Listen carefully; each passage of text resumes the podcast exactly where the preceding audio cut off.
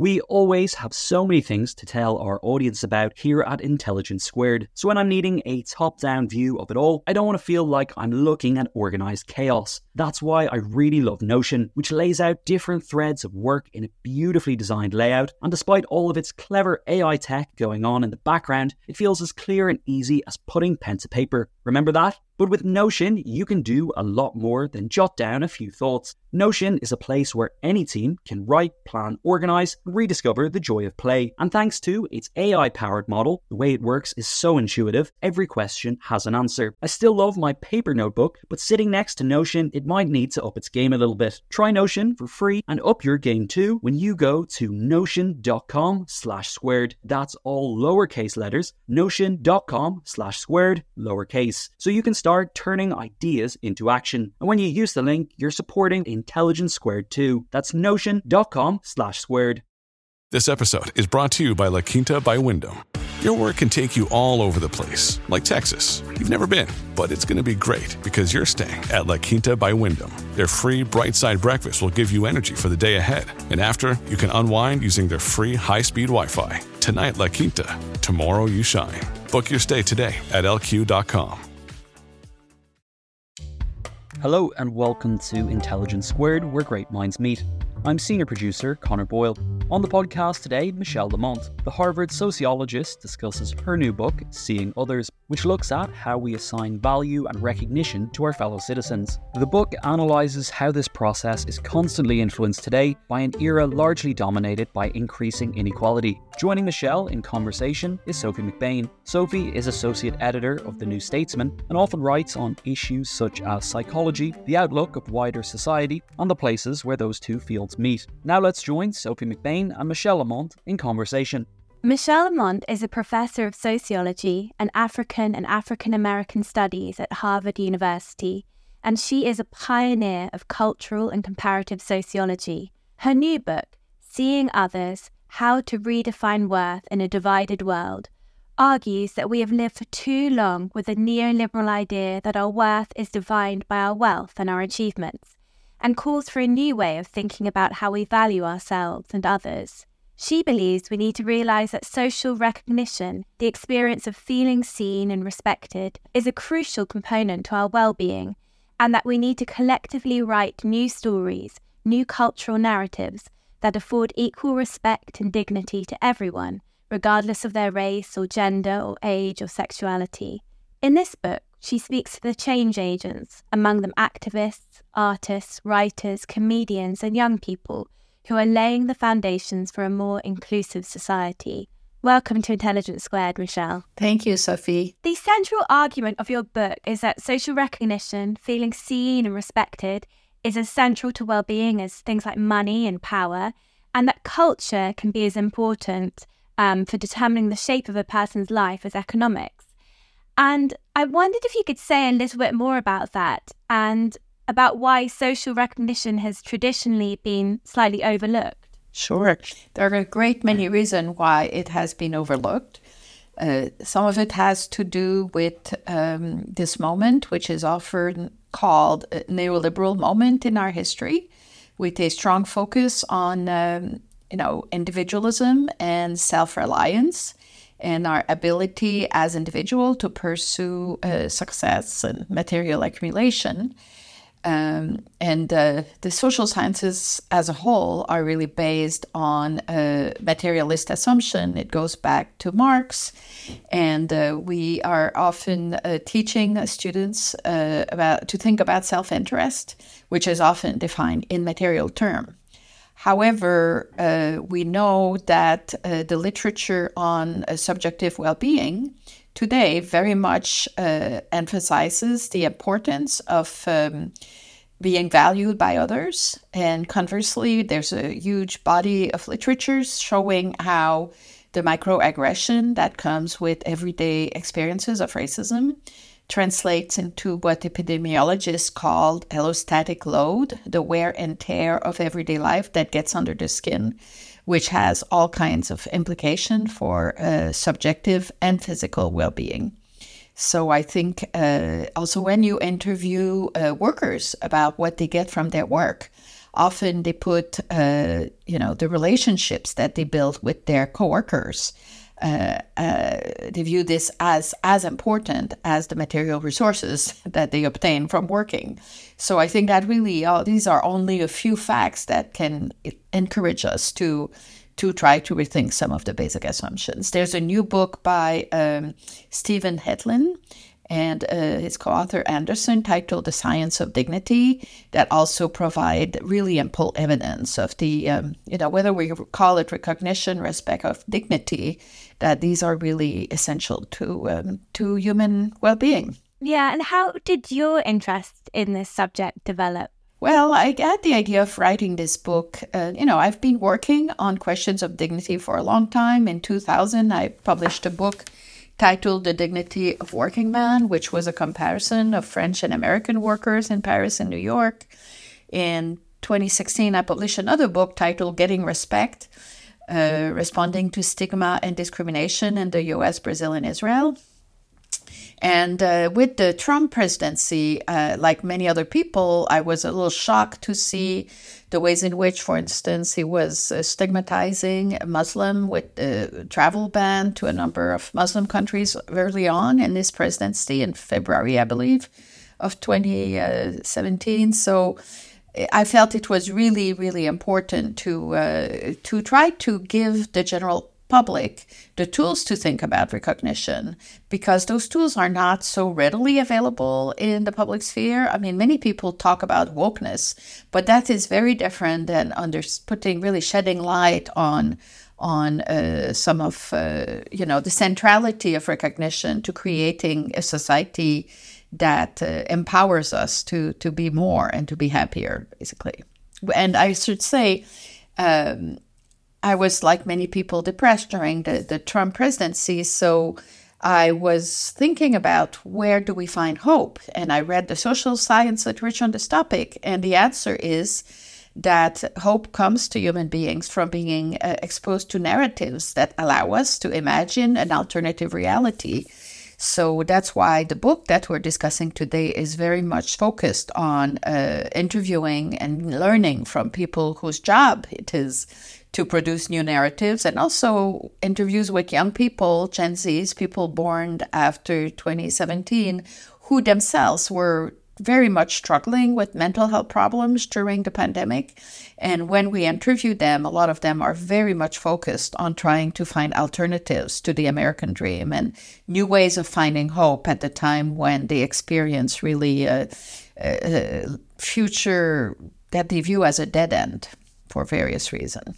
And I wondered about this idea of recognition and how social scientists think about it and measure it because it seems like such a complex, slippery subject uh-huh. because you might you might for instance to some people seem like an elite and yet you're not accepted by who you'd imagine would be your peers. Like if someone is labeled nouveau riche or being, say, a woman in academia and feeling like an outsider, or there could be this disconnect between how people say they value you and then the microaggressions you experience that make you realize that you're also victim of unconscious or subconscious bias. So I wondered how sociologists try and get a grip on this kind of slippery concept and how you can measure it over time. Yeah, well, at most basic level, uh, recognition is understood in the f- mostly philosophical literature. The people who start writing on this early on is Hegel, the philosopher, and then more recently philosophers such as Axel Honneth and Nancy Fraser, and they simply define it as uh, defining a group uh, positively. The counterpart is this notion of stigma, which was elaborated in sociology by Erving Goffman, which is defining groups uh, negatively. So there are many ways of, um, uh, you know, measuring this empirically. It has to do with self-image. The literature on identity is full of information on this. There's also one handy uh, way of thinking about it is a disconnect between self-identification, what what is my identity to myself and how it is perceived by others negatively, which is often described in social identity theory as group categorization, and there's there uh, there's often a disconnect between those two things. So, as a woman, I might think of myself as autonomous, smart, dynamic, but other people perceive me, let's say, as an older woman. I'm in my 60s, so dowdy, losing it, not entrepreneurial, like you know, sleepy, whatever. So, there's a lot of identity work that is done by everyone. That's basically what our book on responses to racism is about. You know, how do people do a lot of work to to try to create more, um, uh, you know, connection between these two definitions of who I am. And it's difficult to measure because much of this is happened in the context of a social process intersubjective definition of reality. You define me and I react by saying, no, you're wrong. It's not who I am. So what we found in the comparative book on getting respect, in uh, where we have Black people in the U.S., Brazil, and Israel, is that African Americans in the U.S. confront. That's their response to stigmatization, whereas uh, we found that Black Brazilians. Uh, often were very uncertain whether they were victim of racism or they were uh, discriminated against as poor people. So they were far less likely to want to confront uh, because they simply had a lot of uncertainty. And a lot of what this book does is emphasize how the environment in which we are empowered African Americans. You know, you had the civil rights movement, you had all kinds of legal changes that recognized the, per, you know, how pervasive uh, racism is for African Americans in everyday life. And there's also a lot of work done amongst themselves to check whether what's happening, you know, and to confirm, yes, this guy's a racist, and therefore I'm entitled or I should confront him in his bigotry. So, um, you know, my contribution is not at all to talk about a measurement. That's really more the focus of uh, people who study perceived racism. My colleague David Williams, for instance, it's really more to try to understand how alternative interpretation of what's happening are possible and how this is enabled by the narratives that su- surround us. If we are in an environment where there's never any, uh, yes, let's say, you know U.S. American society, 1920. I mean, it was much harder for African Americans to to receive messages that racism was was uh, a deep attack on their dignity, uh, whereas in 2023 uh, in American society, it's omnipresent. It would be extremely difficult to, for them to miss this. So, really, the narratives that surround us are key to understanding how this works. So, I would say more generally, the book is far more oriented oriented toward getting people to get an understanding of how this works. That's really my primary objective, much more than measuring. You know, I'm not an economist, that's not what I do. I try to make people understand how relationships unfold.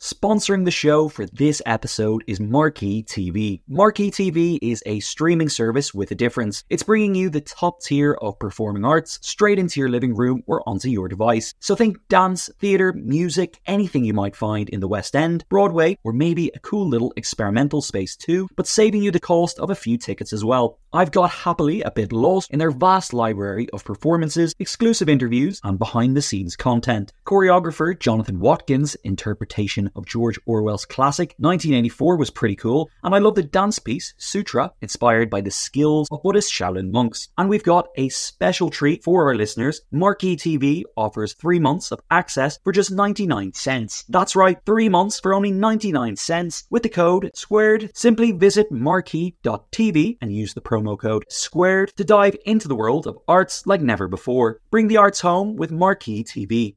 The events calendar is filling up here at Intelligence Squared, and to create each one, we obviously rely on some brilliant guests and onstage talent. But behind the scenes, there's also a producer, a production team, and the budget in the mix too. You've got to keep an eye on all of that stuff in one place. NetSuite is the number one cloud financial system, bringing accounting, financial management, inventory, and HR into one platform, slashing manual tasks and errors. And you can cut the cost of maintaining multiple systems because it's super easy to get started. NetSuite exists in the cloud, you see, no hardware needed, so you're cutting IT costs too. That's why over 37,000 companies have already made the move. And now, by popular demand, NetSuite has extended its one of a kind flexible financing program for a few more weeks. Head to netsuite.com slash squared. That's netsuite.com slash squared. netsuite.com slash squared. At Evernorth Health Services, we believe costs shouldn't get in the way of life changing care, and we're doing everything in our power to make it possible. Behavioral health solutions that also keep your projections at their best? It's possible. Pharmacy benefits that benefit your bottom line? It's possible. Complex specialty care that cares about your ROI? It's possible. Because we're already doing it. All while saving businesses billions. That's Wonder made possible. Learn more at evernorth.com/wonder. And when it comes to narrative, I wondered if you could say a little bit about the the um, the kind of impact of this kind of grand narrative of the American dream. And I felt thought one of the things that was really interesting and kind of sad is you describe it as more an American delusion and that people might realize that the system is rigged and that not everyone who works hard can make it. But they tend to think that they might be the exception that maybe if they worked harder, they would make it. And how does that shape a person's sense of self-worth and and sense of social value? Yeah. Well, it's been a very powerful myth for much of the 20th century after all, there are waves upon waves of immigrants who came here believing that this is a place where it's possible to, to improve your, your uh, situation and the fate of your family. But uh, now we have several decades of growing inequality, not only in the US, but other advanced industrial societies. That's not only an American story. But we also have had, uh, you know, this neoliberal turn that I mentioned earlier, you know, symbolized by the election of Thatcher in the UK and Reagan in the US, which really a great emphasis put on uh, market fundamentalism. You know, the state becomes a tool for uh, accelerating all forms of market exchanges, and the individual who is not able to exercise self-reliance because becomes deeply stigmatized as you know welfare dependency is also greatly diminished so our young people come to adulthood in a context where uh, they have before them the millennials who entered the job market in 28 after 2008 after the great recession. And that generation is not able to buy houses. They are not, very few of them make babies and also it's a, both generation the millennials and the gen z's are very critical of consumerism in part because of their concern with climate change.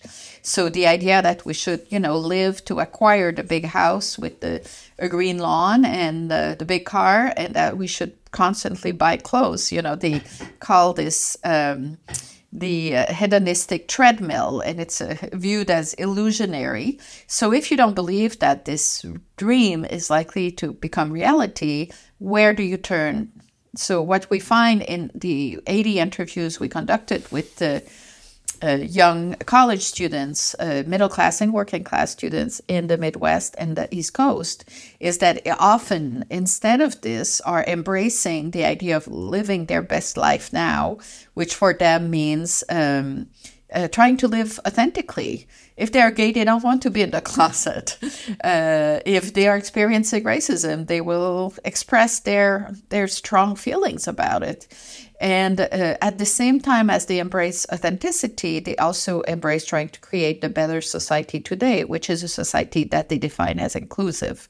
So one could say that this is just wokeness, that, but for them, it's a really a reality that they feel they have no choice but to push for given uh, the alternatives that have really vanished you know? They are very critical of any universalistic perspective and um, they strongly believe that uh, we should be able to lead our best lives now. My, I remember I was teaching an undergrad course at Harvard two years ago during the pandemic, and one of them said, "I want to be able to bring my best self to the classroom."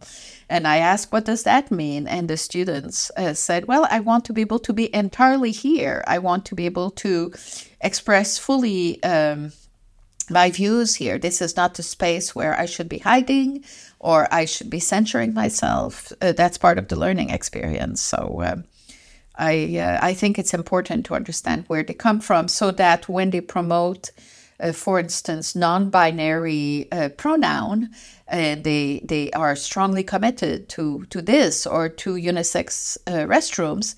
Uh, while this may seem extremely self-indulgent and not necessary from the perspective of many boomers, I think we have to understand where they come from and why, for them, uh, accepting uh, or promoting this becomes the symbol of what kind of society they want.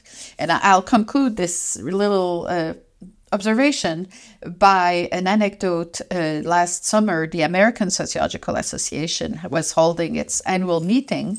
And the, the, the council had decided that, you know, our little labels that we have with our name on it. Uh, in the past, it was always, um, you know, under the name you had the institution where we teach. So in my case, Michèle Lamont, Harvard University. I walk in the hallway, people see this, people want to talk to me because I'm at Harvard.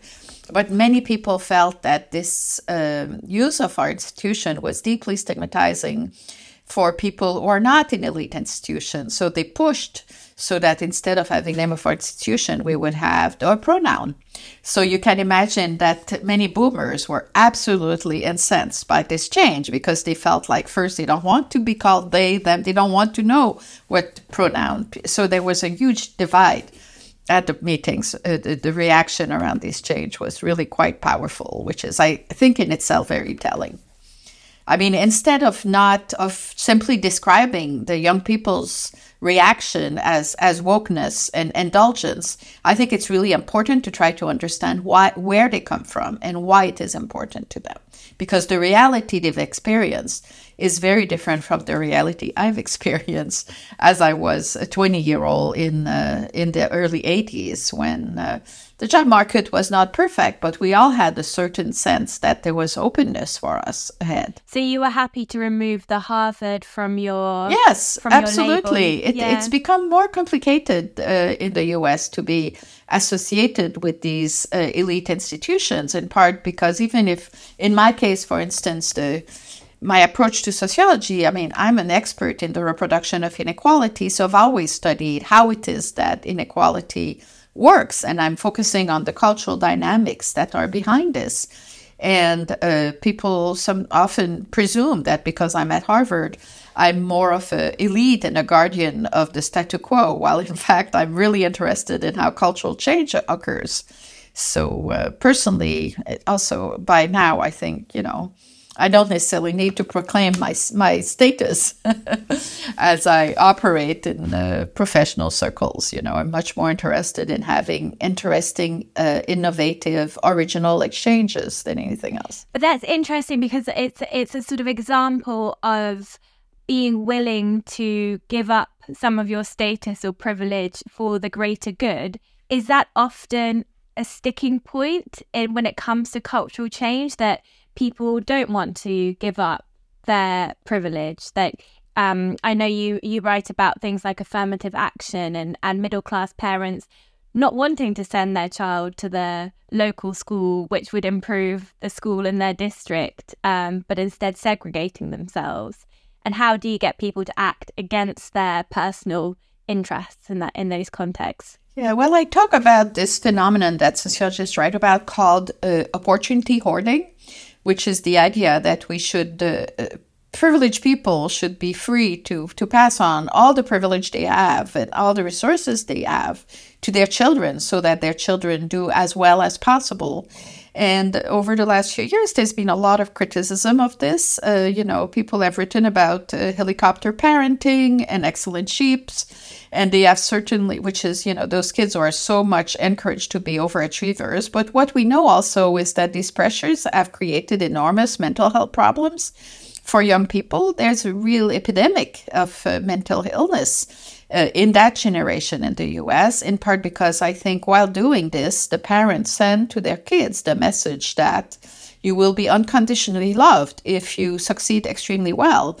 And the kids end up feeling like they don't matter, which is why, you know, there are a lot of people now talking about mattering and addressing the mental health crisis by making their kids understand that they matter no matter how well they do. So that's one dimension. And uh, so the book has all kinds of you know statements about what to do about opportunity hoarding and closure. And uh, the idea also that it uh, it really benefits uh, children to be exposed to a wide range of people. So in this neoliberal con- context in which we live the if we have a single hierarchy or matrix by which we measure people's worth which is socioeconomic success tons of people who feel unworthy. So the one of the idea that I promote in the one of the penultimate chapter is really to try to define a more uh, pluralistic view uh, approach to understanding worth.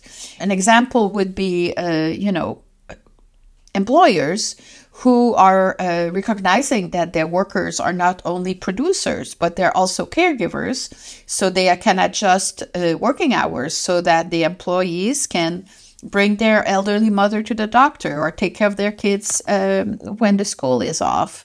And doing this translates into far more loyalty uh, for the employees toward the uh, their employers and uh, is much better in terms of mental health for everyone as well. So I think um, in this context of uh, growing inequality, a lot of people who are privileged come to understand the downside of putting so much emphasis on, on materialism when it comes to children that it's their well-being may be much better served if they join forces with um, their neighbors to create a more healthy society. So, where I live, for instance, in Brookline, Massachusetts, which is part of Boston, basically, we have a Republican um, governor who recently passed a law to really uh, encourage uh, all communities that are served by public transportation to have more affordable housing. And of course, with the NIMBY movement, you would think that there would be a lot of objection, but in fact, there's a lot of support, in part because a lot of the uh, younger couples uh, or even middle aged couples are extremely concerned by the environment. So here you have a case where climate change it comes to the rescue, if you will, to really bring a lot of support to build uh, multi uh, family housings and uh, also affordable housing so that the population density is increased and instead of people having large lawns and more cars, etc. So I think there's really a shift in uh, in some of the, the younger people, you know, in how they think about uh, these issues of uh, opportunity hoarding and also what is gained by having their kids uh, attend schools that have more diversity. Raising your kids with, I've seen it certainly around me, uh, with other extremely privileged kids is not necessarily very beneficial to them because they end up living in a very rarefied environment. And with, um, you know, they certainly are impoverished by the lack of exposure to, to differences. In terms of shifting narrative as well, um, it was very interesting to read um, your observation that narratives around or attitudes towards homosexuality in America have shifted so dramatically since the 70s, but also in the last two decades. Um, and I wondered if you could say a bit more about how that was achieved and what lessons we can learn from that to apply to other forms of discrimination and stigma. Yeah, I the book discusses uh, groups that used to be deeply stigmatized and have become less stigmatized to say that uh, social change is happening and that more can happen and by pointing to who was involved in the creation of change to demonstrate the kind of collaborations that have been productive. And that's a little bit of an argument against, you know, the psychologists who argue that we're all tribal and that this idea that we're by definition uh, naturally we are what uh, wired to to like people like us and dislike people who are not like us the, arg- the, the book is very much an argument against this perspective and i give i mean i talk briefly about the case of the you know spread of uh, sex, same-sex marriage which, uh, as soon as it was passed in 32 states, there was a rapid decline in the number of uh, LGBTQ youth who attempted suicide because the existence of these laws uh, were interpreted by many people as a message that they belong, that they are full citizens, and that who they are gives them access to the most sacred uh, institution of our society. I go in much greater detail in a comparison uh, about uh, people with HIV/AIDS and people who are obese. Uh, the first group was uh, extremely successful at becoming destigmatized between 1880 when I came to the US, I was in Palo Alto at Stanford at the beginning of the AIDS crisis, and today, where people with HIV/AIDS are not are not stigmatized anymore, people are not scared of them. At the beginning, it was very much viewed as a pro, you know, moral failings. Uh, gay men uh, be, being promiscuous in public backrooms get punished by by becoming, you know, sick with AIDS, and. Uh, the book the book shows how there was a collaboration between social movement leaders and participants uh, together with social uh, knowledge producers. So that includes legal expert medical experts social scientists journalists who all work together to really broaden our understanding of what caused aids and to remove the stigma the moral blaming. And that was extremely successful but you also had important people like Lady Di who came to the U.S. and removed her gloves and was, you know, there were pictures showing her uh, shaking the hands of uh, people with HIV/AIDS and Magic Johnson, this tall uh, athlete coming out very masculine saying, I have AIDS, everyone can have AIDS, I can have AIDS.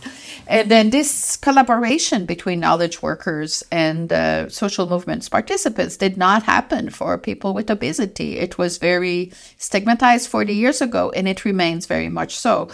Although there are now popular artists such as Lizzo who are really militant about body acceptance, but the change is much slower because people are obese are often blamed for their lack of self-care laziness lack of education. They're defined by lacks as opposed to and you know the militants were pushing this notion of healthy at any weight but the medical profession was just extremely reluctant although many people became much more critical of the uh, bmi so body mass index as a measurement. So things are moving, but so much slowly. But uh, these two cases are presented to tell the reader, you see, things are changing and much more is possible.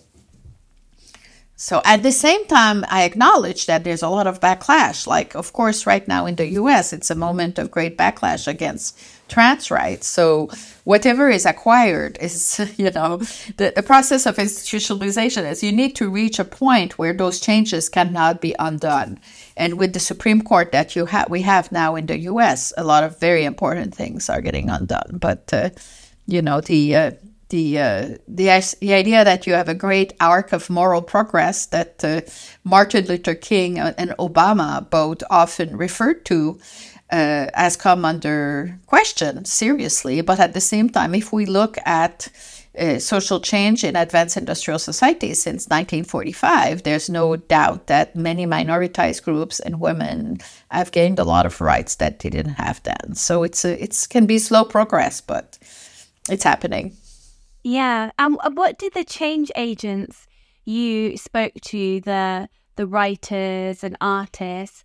Um. What were their methods that they that they use to try and shift narratives? Were they sort of very conscious about the methods that they were using, or was it through speaking to you that you you? I know you talk about things like sort of Trojan horse uh-huh. methods yeah. and things like that. That that terminology came out. Sure. So we did 185 interviews with people whose profession involves transforming transforming narratives. So this involves policymakers such as uh, Heather Boushey, who's on the council, uh, you know, the current Council of Economic Advisors of Biden, Ai-jen Poo, who is a labor uh, leader for the National Alliance of Domestic Workers, all kinds of people. But this, this group also involves 75 Hollywood creatives as well as uh, stand up comics. And uh, together with some of my research assistants, we did interviews with all these people to understand. You know, many of them were saying. Uh, when we asked them what motivates you, what do you try to do as you're telling your jokes, uh, they came up with this idea that uh, they're not forcing people to eat their vegetables. You know, they're not going to just come out and be uh, lecturing people on diversity, but a lot of their messages has to do with, uh, you know, maybe making fun of people who are racist or maybe talking about their own reality as South Asian individuals or as, you know, queer or, and, um, so we developed a kind of typology that includes, you know, the idea one. So the Trojan horse is this idea of, you know, you plant messages in your jokes, or we talk about uh, see it to be it, which is about the power of representation. So uh, especially among stand-up comics, and I know very well that it is the case in the UK as you know as as well that they play a very important role in uh, offering alternative another group that is connected to uh, this is um, people who are creating uh, shows that are being streamed. So one of them, the show Transparent, uh, I interviewed um, Joey Soloway, who is the creator of this show. And when I talked to them, they said, uh, I created this to uh, help people make the reality of trans people, uh, help people view the reality of trans people as less aberrant you know, or abhorrent to the idea that, oh, that's this is a middle aged woman who is now trans and she's trying to get her kids to understand her life as a trans woman. So, and everyone negotiates their relationship with their kids, not only trans people. So, the language they use to talk about what they aim to accomplish with their work is very much to make people more human, uh, to make them less stereotypical, to provide three dimensional portraits of people who people are to represent them in the way that they would like to be represented, but also to represent them in a way that is dignified and not ridiculed. So this this these words are constantly used by the people we interviewed across various fields to talk about what they're trying to accomplish in their work. I was um I was so struck. I know you said at the beginning that hope is something so important and I was struck by your finding that young people are becoming more optimistic. And I thought that was fascinating given that given that this is a generation living with kind of the very, very real uh, present threat of climate change, and the pandemic, and um, stark inequalities and the various backlashes against trans rights, against women's reproductive rights. Um, and I wondered where where this optimism is coming from? Well, I wouldn't say that they're all optimistic. We interviewed them uh, uh, in the fall of 2019, and we interviewed them again during the summer of 2020. So that's really, you mm-hmm. know, in the heat of the Black Lives Matter movement. And I would say their position was much more something like, the world is really going terribly. We have good reasons to be doomers. We don't want children, but we have to, if we want to continue to move forward, we have to find hope somewhere. And where you find hope is in the capacity to transform societies. So I use the term Gen Zs, although many uh, demographers and sociologists are critical of the term because it's offered to us by marketing experts and it's very hard to uh, disentangle what is due to age, period effect etc. But they very much define themselves as Gen Zs, for which by which they mean people who are deeply politically motivated. You know, they say we're now in the cockpit. Move over, bo- boomers. You know, you screwed up with the environment. Now we're the ones who are going to create tomorrow's society, and that is very apparent in the current moment of strong unionization in the US, where there's a lot of victories that unions are experiencing, but they're often in uh, sectors where you have a lot of young workers, Gen Zs and millennials, who participated in the Black Lives Matter movement, and they are very um, upset about social injustice. So just last week there was major victory from the uh, the automobile workers union, and uh, since their corporations had been saved by the federal subsidies uh, a few you know years ago, they felt very strongly that uh, they deserved a very important salary increase. But it was not only about salary; it was also about dignity and about their work conditions. And uh, I think what we see is a major focus on, on recognition claims among workers across the board, whether the Amazon workers who were asking for uh, time to go to the restroom or the UPS workers who wanted to have uh, air conditioning on their truck in their cabins. So this is not only crumbs that are given to them; these are uh, also demands that have to do with, with them wanting to be viewed and wanting to be workers who, whose dignity and human needs are recognized. And I, I, these uh, a lot of the recent writings on this renewal of uh, uh, the labor movement in the United States is very much tied to uh, to what young workers want. It's not the old, you know, fifty year old, uh, you know, father figure. who is just fighting for, for having more money. It's much more complicated than that. What they want, they want a society that is more fair.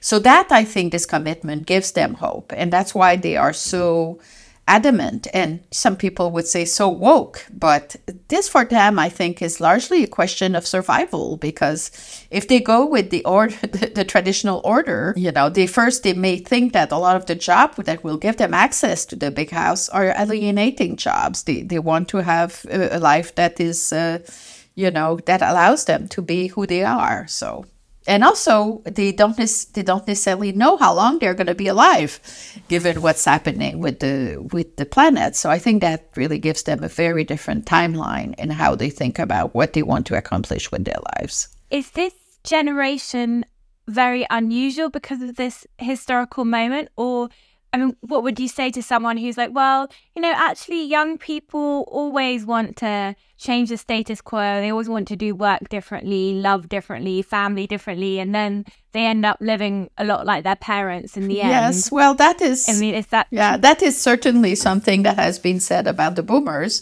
and the boomers certainly, and I'm one of them. You know, there was the sexual revolution. There's the gender you know, second wave uh, feminism. There's a lot of things that my generation did, but recent studies of what happened to the um, the boomers 40 years later is many of them have continued to be innovative in ways but what it means to be promoting social change 40 years later we never talked about pronouns 40 years ago.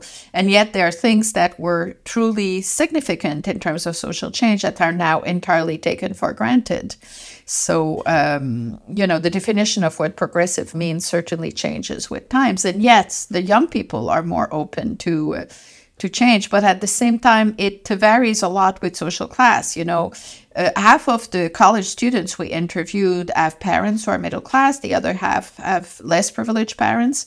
And the less privileged students were much less likely to view themselves as revolutionaries, not because they don't want to be, but because they said, especially during the pandemic, uh, we can't because we have to help our parents pay their bills. So, and uh, the, one of the next step for my studies will be to focus more on the non-college students in this age group because their uh, orientation is very different. Yeah, and I suppose to pick up on this word woke, that there are also people on the left who are very critical of identity politics and who say, you know, it's it's a diversion from what really matters in terms of thinking about big economic structural reforms and it's very alienating. People get scared about using the wrong language. It's it's language that doesn't translate well beyond campus. What's your response to that kind of line of attack from potential allies, I suppose, people who would themselves also call themselves progressive? Yeah, I mean, I feel like sometimes uh, these uh, thinkers uh, are kind of glorifying universalism and uh, are not fully attuned to how much all forms of universalism have, for, have come under really strong attack, including the notion of human rights, for instance, which is perceived by at least half of the planet, half of the planet as a form of Western ideology. So I think it requires a little bit of humility to uh, presume that what you believe are universal values should be embraced by everyone. Um, they may not want these individ- these thinkers might not want to acknowledge the importance of recognition, but I think uh, recognition is something that we can all have. It's not like a pie where if you get a piece, I don't get any. Uh, we can all gain recognition at the same time. It's true that it is associated with resources, but uh, the book very much argues that if we are to focus more on um, the objective of broadening who belongs and who doesn't belong, it will be a major contribution to our collective uh, quality of life. And I don't think that the arguments I've uh, seen about wokeness contradict uh, this perspective at all.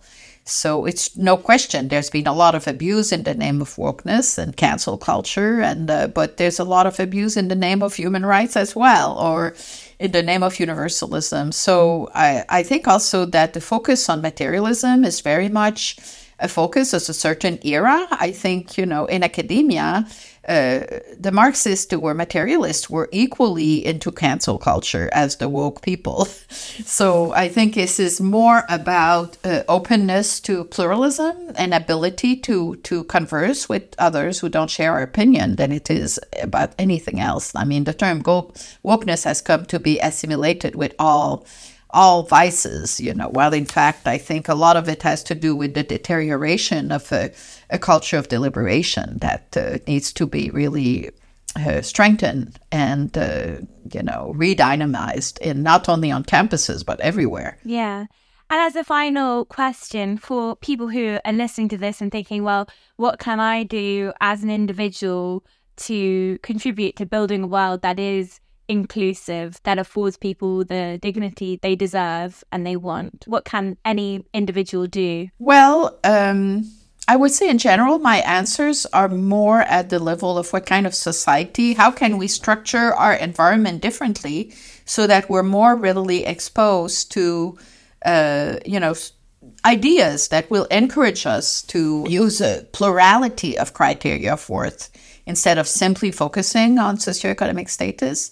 I also talk a lot about ordinary cosmopolitanism, which has to do with emphasizing what we all share as human beings. Uh, there's, you know, I refer to interviews I conducted in the early uh, 1990s for the book The Dignity of Working Men, for which I interviewed a lot of North African immigrants working in France. And I asked them, what makes you similar and different to French people who, you know, these men were victim of racism every day. They, many of them were illiterate. And they would really draw on their everyday experience, saying things like, well, we all have to get up in the morning and buy our bread at the baker, or we all have nine months in our mother's womb, or we have 10 fingers, or they're good and bad people in all races. And these are themes that are also very central in the working class. And for this same book, I kept hearing comments such as, you know, you have to treat people as people. And that's one of the points of tension because a lot of the working class men that um, Trump aims to speak to and to defend uh, will easily draw moral boundaries toward uh, minority groups, minoritized groups, and also, you know, blame these groups for uh, lacking self reliance. Yet at the same time, they embrace the notion that you have to treat everyone, people as people. So they are supporting populism in part because they object to elitism. And as we're thinking about the 2024 election, I think one of the big challenges is to figure out how to create a bridge between uh, young people who are really embracing this uh, these values of authenticity and uh, inclusion at the same time as the Democratic Party aims to not entirely lose the workers who uh, who, who uh, are uh, you know really pulled I think between their desire to treat people as people and at the same time feeling um, you know very upset at uh, uh, the groups that they perceive as not pulling their weight. So um, um, these these are among the big dilemmas ahead. I wish I had clear recipes on how to address them. But I think, you know, often when you publish a book, you're asked to write things for business journals where they ask you, what are the five concrete things people can do tomorrow? And I say, no. What we need to try to do is, you know, understand where people come from. We have to understand what is their lived reality and what leads them to to understand the world the, the way they do. So understanding is probably one of the main things that we can ask both groups, frankly, young and patient people and the white collar, the, the, the, the working class that feels downwardly mobile to try to to um, to demonstrate a greater understanding of other groups. Yeah, well, it's been such an interesting discussion, so thank you so much, Michele. That was Michele Lamont, author of Seeing Others How to Redefine Worth in a Divided World, available now from Allen Lane and Penguin Books and at a bookstore near you. I've been Sophie McBain. You've been listening to Intelligence Squared. Thanks for joining us. Thanks for listening. This episode was produced and edited by Tom Hall. You've been listening to Intelligence Squared, where great minds meet.